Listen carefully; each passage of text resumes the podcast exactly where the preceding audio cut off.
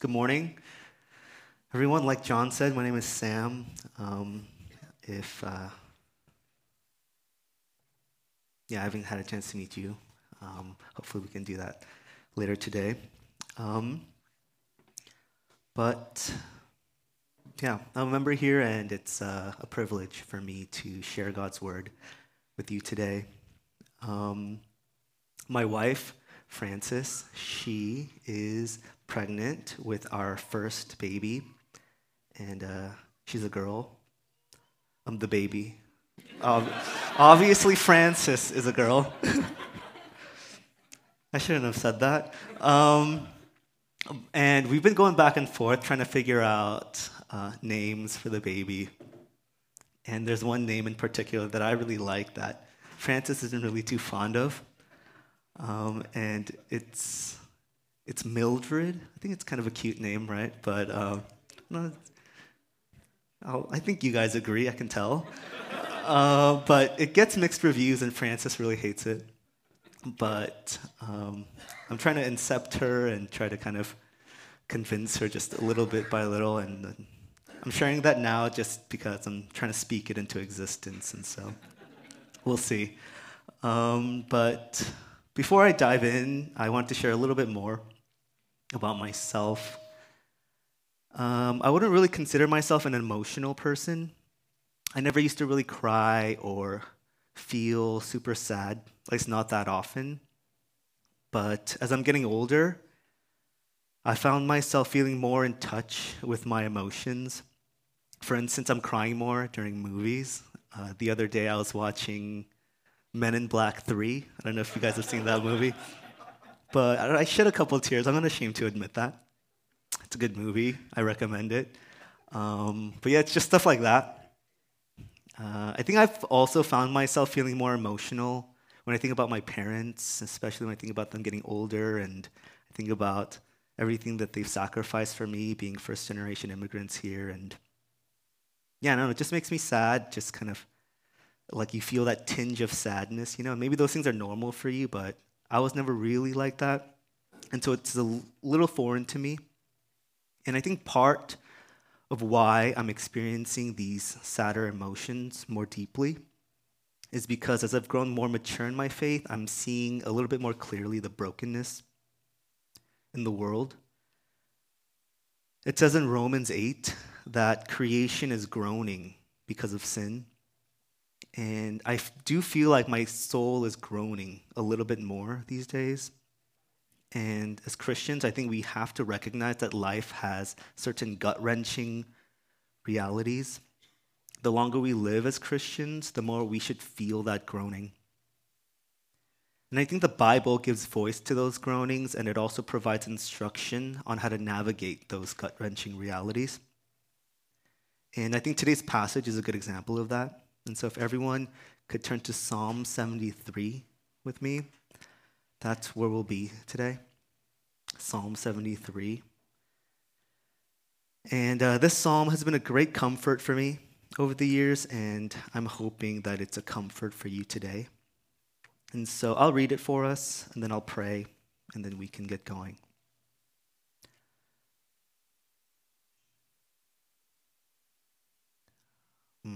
Psalm 73, a psalm of Asaph. Truly, God is good to Israel, to those who are pure in heart. But as for me, my feet had almost stumbled, my steps had nearly slipped, for I was envious of the arrogant when I saw the prosperity of the wicked. For they have no pangs until death, their bodies are fat and sleek. They are not in trouble as others are they are not stricken like the rest of mankind. Therefore, pride is their necklace, violence covers them as a garment. Their eyes swell out through fatness, their hearts overflow with follies. They scoff and speak with malice loftily, they threaten oppression. They set their mouths against the heavens, and their tongue struts through the earth. Therefore, his people turn back to them and find no fault in them, and they say, How can God know? Is there knowledge in the Most High? Behold, these are the wicked, always at ease. They increase in riches. All in vain have I kept my heart clean and washed my hands in innocence. For all the day long I have been stricken and rebuked every morning. If I had said, I will speak thus, I would have betrayed the generation of your children. But when I thought how to understand this, it seemed to me a wearisome task until I went into the sanctuary of God. Then I discern their end. Truly, you set them in slippery places. You make them fall to ruin. How they are destroyed in a moment, swept away utterly by terrors. Like a dream when one awakes, O Lord, when you rouse yourself, you despise them as phantoms. When my soul was embittered, when I was pricked in heart, I was brutish and ignorant. I was like a beast toward you. Nevertheless, I am continually with you. You hold my right hand. You guide me with your counsel, and afterward you will receive me to glory. Whom have I in heaven but you? And there is nothing on earth that I desire besides you. My flesh and my heart may fail, but God is the strength of my heart and my portion forever. For behold, those who are far from you shall perish. You put an end to everyone who is unfaithful to you. But for me it is good to be near God. I have made the Lord God my refuge, that I may tell of all your works. Amen. Let's pray.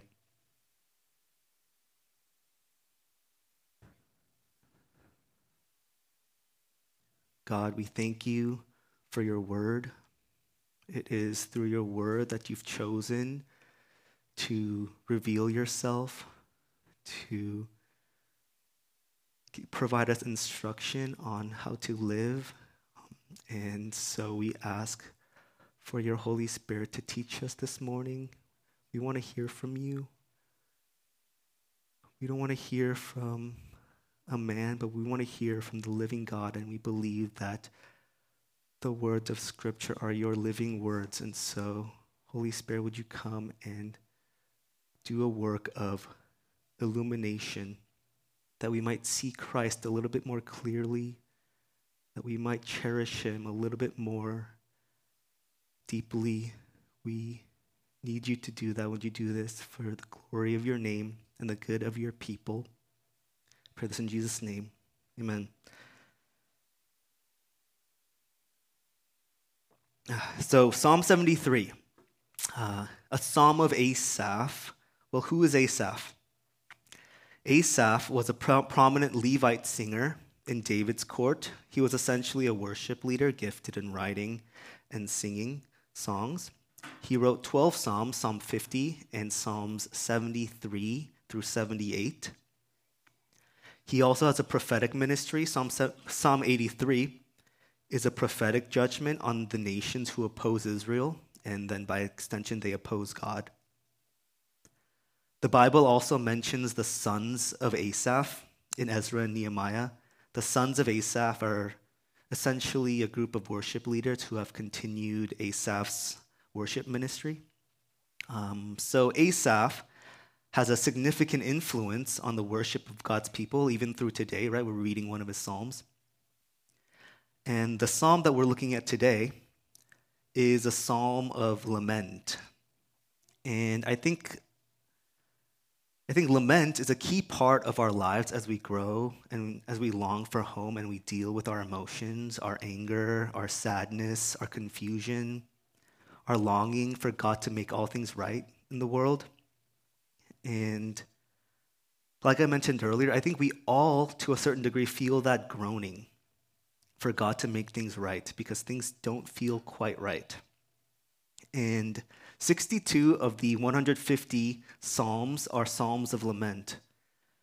This means that a huge chunk of the Bible's expression of worship and prayer is about expressing our pain. It's about how to be angry well, and sad well, and frustrated well, and fearful well. It means that lament is an appropriate response to all of the evil that we see in the world. God understands that we live in a broken world, and He's giving us examples of how to navigate through all that in a way that honors Him. And I think it's comforting for me to know that I'm not the first person who has felt these feelings of lament. There are 62 Psalms that are proof that that's not true. And I think anyone who's paying attention to the world around them has good reason to lament. I think especially Christians, those who follow God, feel that uh, more than most. And this particular psalm of lament isn't about evil in general, but it's a personal lament about feeling injustice in our lives. It's about suffering even though we're trying to stay faithful to God. And on the flip side, there are people who oppose God who seem like they're so blessed and prosperous that it almost feels like they're being rewarded for their evil behavior and we're being punished for our faithfulness. Um, you know, I'm a big baseball fan. Uh, my favorite team is the Dodgers. I grew up going to the games. Like most first generation Korean parents, my parents were very patriotic and loved being Korean. And so they took us to watch Chan Ho Park, the uh, great Korean hope. And so I grew up going to Dodger games. And that's how I fell in love with baseball and the Dodgers. And fast forward to 2017, the Dodgers make the World Series. That's the the championship series of baseball. They make the World Series for the first time in my life. I'm excited about it. And they're going up against a team called the Houston Astros. And some of you are familiar with this story, right? Those of you who are baseball fans. But uh, that series, it goes back and forth. It's very close, right? There's not much between the teams. We're not sure who's going to win. It goes all the way to game seven, the final game.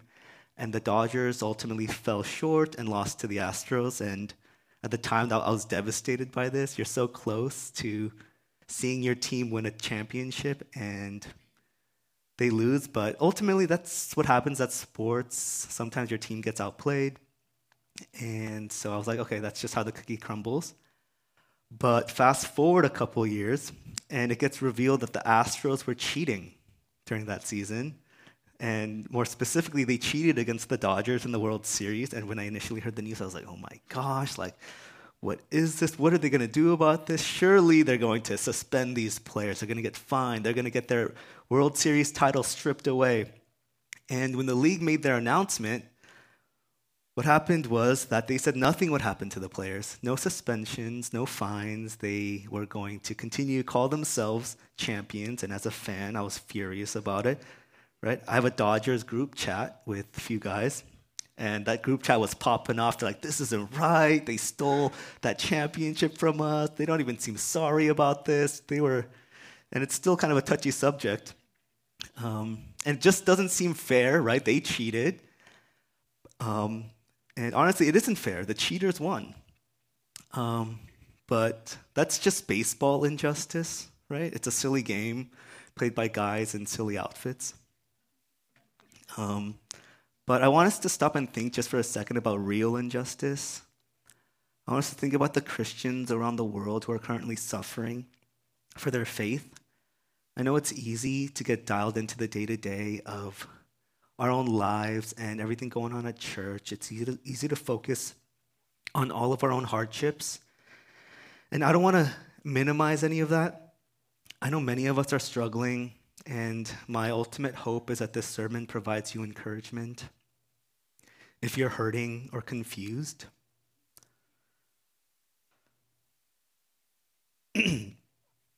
um, but just for a moment, I'd like us to zoom out a little bit and try to see beyond our current circumstances.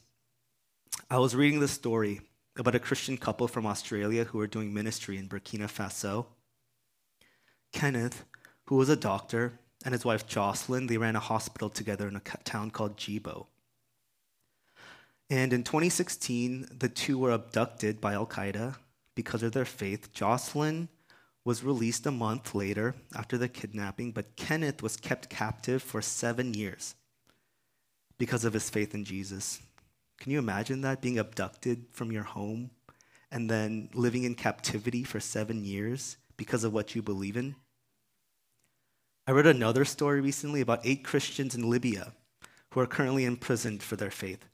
Six of them are native Libyans, and two of them are foreign missionaries, and apparently there's a possibility that some of them could be sentenced to death because they were trying to spread the gospel in Libya. Now, there are hundreds of stories like this from across the world about Christians being thrown out of their homes and murdered for their faith, and we pray for faith and encouragement and deliverance for all of those believers who are being persecuted. Their gross injustices And so Asaph has a good reason for his struggles. He sees that something isn't right with this picture. We see it too, and he sees it, where evil is prospering and good is suffering. And so let's listen again to a struggle. Verse 4 it says, For they, the wicked, have no pangs until death. Their bodies are fat and sleek. They are not in trouble as others are. They are not stricken like the rest of mankind. Therefore, pride is their necklace, violence covers them as a garment. Their eyes swell out through fatness, their hearts overflow with follies. They scoff and speak with malice. Loftily, they threaten oppression. They set their mouths against the heavens, and their tongue struts through the earth. Asaph, he sees the wicked openly rebelling against God, having no remorse, and they seem to be prospering. One of the themes of the Old Testament is that when you walk faithfully with God, you'll be blessed, and if you oppose God, you'll be cursed. Yet I think a lot of the times it seems like there's a delay in God fulfilling that promise. There's a time lag until that blessing comes or until God enacts that divine justice. So, in the meantime, how are we supposed to feel? And I know this feeling of injustice isn't foreign to any of us, feeling like our lives are complicated and hard and broken while it seems like other people's lives are so simple. Maybe you're longing for a life that's not yours because yours feels so messed up. As Christians, we're all on this lifelong journey back home to where we belong. And I think God understands that it's a tough road getting there. And these types of laments in the scriptures, they give validation to our experiences. It shows that sadness is a part of this fallen world. Doubts, struggles, and confusions, they're natural reactions to what's happening around us. So that brings us to the first of four takeaways I want us to have from this psalm. And I'm hoping that these can help you fight when you find yourself struggling for faith. Um, so, the first takeaway is that we should be honest before God in humility. We should be honest before God in humility. Uh, let's read verses 2 to 3. Uh, but as for me, my feet had almost stumbled, my steps had nearly slipped.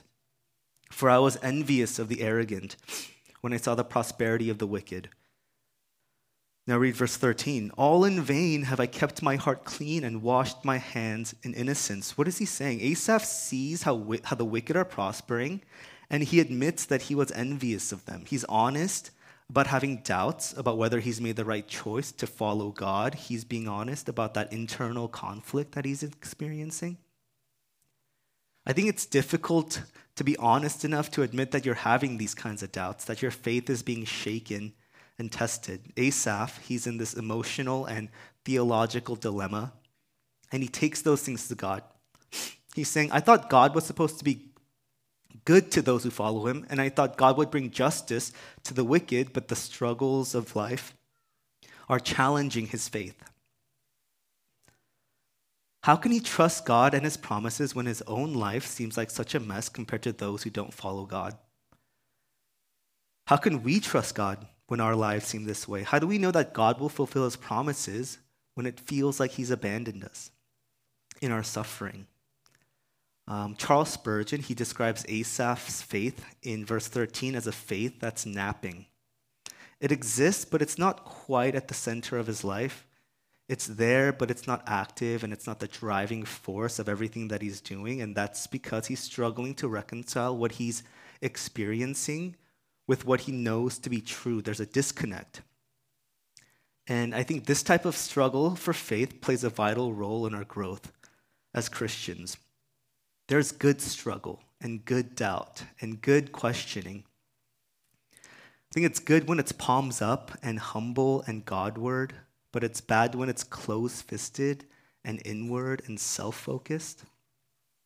I think there's a big difference between asking God why in a confused yet wanting to believe and trust and surrender type of way, and asking God why in an angry and vindictive way. And as we aim to be honest through our struggles, we have to know the difference.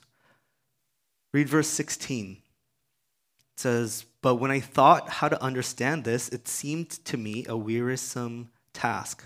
Asaph goes to the first half of the psalm and he's just kind of vomiting everything that he's feeling, all of his observations about the wicked, all of his doubts. But then instead of giving in to these doubts, he's trying to understand it all. But when I thought of how to understand this, all of this that's going on around me, it seemed to me a wearisome task. He's saying, I'm struggling to reconcile how I currently feel with what I know is true. But it's hard for me right now. I don't understand, but I want to understand. And we know that God longs for us to be honest with Him about our burdens. He wants us to bring Him our struggles and anxieties. 1 Peter 5 says, Humble yourselves, therefore, under the mighty hand of God, so that at the proper time He may exalt you casting all your anxieties on Him because He cares for you. God loves it when we bring our honest struggles before Him. He cares for us. But at the same time, He judges sinful rebellion that would put ourselves in God's place. When we direct our anger at God in the name of being honest, I think we're missing the first part of that passage where it says, Humble yourselves, therefore, under the mighty hand of God. Um, and I'd like to make a small side point here on this first takeaway. And that side point is to not allow your pursuit of honesty to influence others negatively. Um, let's read verse 15. It says, If I had said, I will speak thus, I would have betrayed the generation of your children. What's he saying here? If I had said, I will speak thus, I would have, I would have betrayed the generation of your children. So Asaph, he goes on this rant in the first half of his psalm. It was his honest lament before God, but he says that if he were to make those feelings public when he was in the heat of the moment, he would have betrayed those who learned from that perspective. He would have hurt them. So, yes, speak to your DG members and your DG leaders, speak to your trusted friends, speak to your church, be honest about where you're at, but we should also aim to be self aware about where we're at. Asaph kind of comes to his senses in the second half of the psalm and he realizes the arrogant way that he was viewing God. This is what he says in verses 21 and 22. When my soul was embittered, when I was pricked in heart, I was brutish and ignorant. I was like a beast toward you. He's saying, in the midst of my struggle, I lacked perspective. I acted out of ignorance. And because my heart was hurting, I lashed out. And I think we have to recognize that we have limited perspectives and we have a responsibility to be wise about what we say. And I get that this is difficult in practice and we need wisdom to do this well. But I at least want to impart the principle that our personal struggles could have both positive and negative ramifications on others depending on how we express them. And so, should we be honest before God and others? Yes. But do we also need to have a humble posture before God and use wisdom in how we speak to others? Yes. So that's the first takeaway. Be honest before God in humility. The second takeaway from the psalm is don't envy the wicked because we know their end. Don't envy the wicked because we know their end. Let's read verses 16 through 20. But when I thought how to understand this, it seemed to me a wearisome task. Until I went into the sanctuary of God, then I discerned their end. Truly, you set them in slippery places. You make them fall to ruin. How they are destroyed in a moment, swept away utterly by terrors. Like a dream when one awakes, O Lord, when you rouse yourself, you despise them as phantoms. Then read, verse 27. For behold, those who are far from you shall perish. You put an end to everyone who is unfaithful to you. Asaph was becoming envious of the wicked, but then he says that he discerned their end. Let me read this again. Truly, you have set them in slippery places, you make them fall to ruin.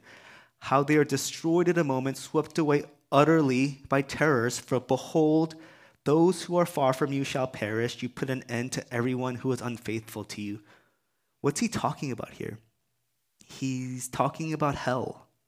He's talking about God's final judgment on the wicked. He's talking about their end, what happens ultimately to those who choose to rebel against God. And sure, sin does seem like it prospers initially, right? Sin does feel good in the moment. Otherwise, we wouldn't do it. That's why we all sin at the end of the day, because it feels good. But ultimately, it leads to destruction. You make them fall to ruin, how they are destroyed in a moment. There will be a point when God's patience runs out against disobedience and rebellion. The Bible says that a day is coming when Jesus will come in judgment and hold everyone accountable for their actions, for choosing to live their own way and rejecting God. That's what Asaph's talking about here, and he finds great comfort there. I think in today's culture, hell feels like a bit of a taboo subject. I think people may, may feel a little squeamish when we talk about hell. I've heard people say, if God is a loving God, how could he possibly send people to hell? Um, I don't think we really like talking about hell, but when the Bible talks about it, it's meant to bring comfort to people who's, who are struggling like Asaph is. And Asaph, instead of asking if God is a loving God, how can he send people to hell? He asks, if God is a just God, why is he allowing wickedness to prosper? And I think which of these two questions we ask depends on how much injustice we've actually seen or experienced in our lives. I have a feeling that persecuted Christians have a greater longing for God's justice than those of us who grew up in the West in a more comfortable uh, in a more comfortable faith. The reality is there will be a day when there will be no more injustice and everything will be made right and everyone who chose the path of wickedness will have to answer for what they've done. And I hope we don't feel squeamish when we're talking about hell because the world needs God to make everything right again. If there was a murderer on trial and he's found guilty, but the judge comes up and says, Actually, because I'm a loving judge, I'm going to allow you to go free. I think there will be a collective outrage against that judge. That judge is supposed to uphold justice, yet he is allowing a guilty person to go free without any punishment. Our God is just and he cannot allow sin to prosper in the end. So don't envy the wicked because we know their end. The Bible tells us. So that's takeaway number two. Don't envy the wicked because we know their end. Takeaway number three is that we should worship together through the struggle. That we should worship together through the struggle. Let's read verses 16 and 17 again. But when I thought how to understand this, it seemed to me a wearisome task. Until I went into the sanctuary of God, then I discerned their end. So, where was Asaph when he was able to gain perspective about the wicked? He was in the sanctuary of God. He was in the temple where God's people gathered to worship him. He says, But when I thought how to understand this, it seemed to me a wearisome task until I went into the sanctuary of God. He's saying, I had no way of understanding what God was doing until I went to worship Him.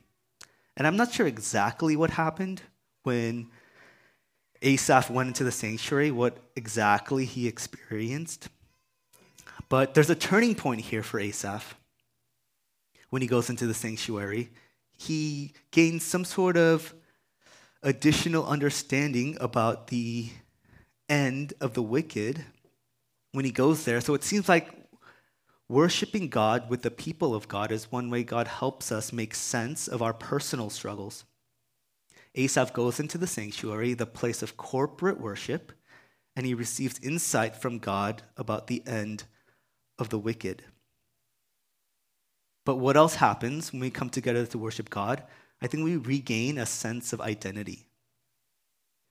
Not as individuals who are suffering alone, but as members of God's eternal family. When we come together to worship, we're reminded that while we all struggle with different things, we worship the same God and we have the same goal to love Him and see Him magnified in the world. And I think the, the idea that our individual struggles are only about us is foreign to Asaph. Our struggles are meant to grow us so that we can ultimately help each other. That's really one of the implications of verse 15. Can I'll read it. It says, I had, If I had said, I will speak thus, I would have betrayed the generation of your children. Asaph is saying that if he had spoken out when he had the unhealthy perspective about his life and about God, he would have betrayed generations who, have, who may have been influenced by that perspective. Instead, when he came to worship in the sanctuary of God with the people of God, God gave him understanding, and he was able to write this psalm that has instead blessed generations. And so Asaph's struggles aren't just about Him, and our struggles aren't just about us individually. And so, my hope and my encouragement is that we would worship together through our struggles so that we can experience God together and grow together and ultimately help and bless each other. And so, that's takeaway number three that we should worship together through the struggle. The fourth and final takeaway is that we can hope in God Himself. We can hope in God Himself. Let's read verses 16 through 28. But when I thought how to understand this, it seemed to me a wearisome task until I went into the sanctuary of God. Then I discerned their end. Truly, you set them in slippery places, you make them fall to ruin, how they are destroyed at a moment, swept away utterly by terrors. Like a dream when one awakes, O Lord, when you rouse yourself, you despise them as phantoms. When my soul was embittered, when I was pricked in heart, I was brutish and ignorant. I was like a beast toward you. Nevertheless, I am continually with you. You hold my right hand. You guide me with your counsel, and afterward you will receive me to glory. Whom have I in heaven but you? And there is nothing on earth that I desire besides you. My flesh and my heart may fail, but God is the strength of my heart and my portion forever. For behold, those who are far from you shall perish. You put an end to everyone who was unfaithful to you. But for me, it is good to be near God. I have made the Lord God my refuge that I may tell of all your works. Asaph goes into the sanctuary into the sanctuary of God and he sees not only the outcome of the proud, but he sees God for who he truly is. Asaph's ultimate conclusion isn't just longing for the injustice and suffering that he sees to be made right, but he's longing for the God who can make it right. Asaph sees that God is with him, and that's the greatest reason for why Asaph doesn't envy the wicked anymore. Let me read this again. Nevertheless, I am continually with you. You hold my right hand. You guide me with your counsel, and afterward you will receive me to glory. Whom have I in heaven but you, and there is nothing on earth that I desire besides you. My flesh and my heart may fail, but God is the strength of my heart and my portion forever. What a beautiful confession that is. What is all the prosperity in the world compared to the spiritual riches of God's presence? What could this world offer that provides us more satisfaction than the joy of earnest fellowship with God Himself? Asaph is saying here what I think every believer knows is true that God is our true and great treasure and rock. Everything may be crashing down around us, but God is the strength of my heart and my portion forever. We may not always feel this to be true, but when push comes to shove, if you're a Christian, you've experienced this to be true. And in light of that, I want to ask how is it that we have this? How is it that God will put an end to everyone who is unfaithful to him, yet he'll receive us to glory? Is it because we obey? Is it because we've kept our hearts clean and washed our hands in innocence, like the psalm says? Because in verse 1, it says, Truly God is good to Israel to those who are pure in heart. It says, God is good to those who are pure in heart. And if we're all honest, I don't think any of us can say that we're pure in heart. Sure, we might be victims of injustice like Asaph, and we might be sincerely trying to obey God, but does that mean we're truly pure in heart? I think if we're really honest with ourselves, there's no way we can say yes to that question. So then, how are we able to receive God's favor? How can we know for certain that God is good to us when we admit that we're not actually pure in heart? It's through Jesus. It's because only those who have been made right with God will be found pure in heart. It's not because we're better than the wicked, it's because Jesus saves us from our wickedness. Not only does Jesus save us from our wickedness, but he's also the solution to all of the brokenness and anguish we experience in the world. God sent his son into the world so that he can experience that brokenness and anguish, to the point where he experienced the judgment that Asaph talks about is reserved for the wicked. Jesus suffered terrors. Jesus was made to fall into ruin. Jesus was judged despite being the only one who actually does have a pure heart. And when we put our faith in him, he receives that judgment on our behalf. He saves us from our own wickedness by taking on the punishment meant for the wicked. And that's why we're able to come before God and say, truly, God is good to Israel, to those who have a pure heart. It's not because we're pure, it's because He's pure, and He gives that purity to us. And that's how all of the good things that Asaph is saying in this psalm can be ours. Notice that we go through this entire psalm, this roller coaster ride that Asaph takes us on. He goes from being confused and struggling about his faith to the sanctuary, to seeing the end of the, of the wicked, and then delighting in God. And yet, there are no indications that his circumstances have changed. It's entirely possible, likely, that the wicked continued to prosper and that Asaph continued to suffer. But what changed? It was his perspective. He was able to hope in God himself rather than focus on his circumstances. And that's my encouragement for you today. If you're here and you're trying to fight for faith, but you feel discouraged, or you're feeling beaten down by life and confused by your circumstances, I want to encourage you to look up toward God and away from your circumstances. I promise you, the solution to your problems is not merely improved circumstances. Sure, that might provide some temporary relief, but the only true balm, the only true solution to our struggles can be found in God Himself. So let's look to Jesus, the one who understands our pain and struggles better than anyone else could. Let's put our faith in Him. Let's find our delight and hope in Him so that we can say, My flesh and my heart may fail, but God is the strength of my heart and my portion forever.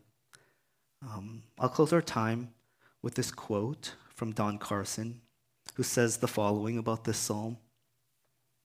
He says, Everything depends on where you start. If you begin by envying the prosperity of the wicked, the human mind can interpret that data so as to rule God out, to charge him with unfairness, to make piety and purity look silly. But if you begin with genuine delight in God, both in this world and in the world to come, you can put up with the flesh and heart failing and be absolutely confident that far from being the victim of injustice, you are in the best possible position near to the good and sovereign God. Let's pray.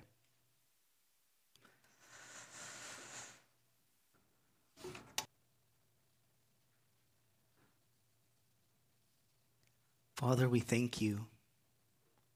We thank you for not leaving us alone in our struggles, for being continually with us, for promising to receive us to glory. We want to cling to that promise in our struggles.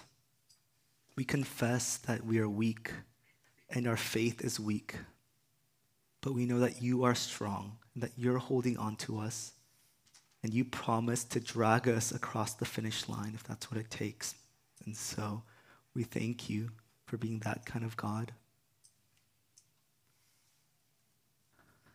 And it's true that it doesn't always feel like you're our portion, and that even though our flesh and heart fail, we'll cling to you. We know that's true in our heads, but sometimes it doesn't feel that way in our hearts. Holy Spirit, would you help us to feel that in our hearts? We uh, that's not something we can muster, but we need you to stir up faith and affections for you. Thank you for the gospel. Thank you for not leaving us in our wickedness, for, but for providing a way for us to receive your favor, for looking on us with compassion, sending your Son that he might experience all of the brokenness, all of the judgment, that we might receive eternal joy. So we thank you. We want to cling to the truth of the gospel. We pray that that truth would drive us and be the main center of our faith, that our faith wouldn't be asleep, but it would be active and working in our lives and in the world. We thank you for loving us, for being our God. We pray all this in Jesus' name.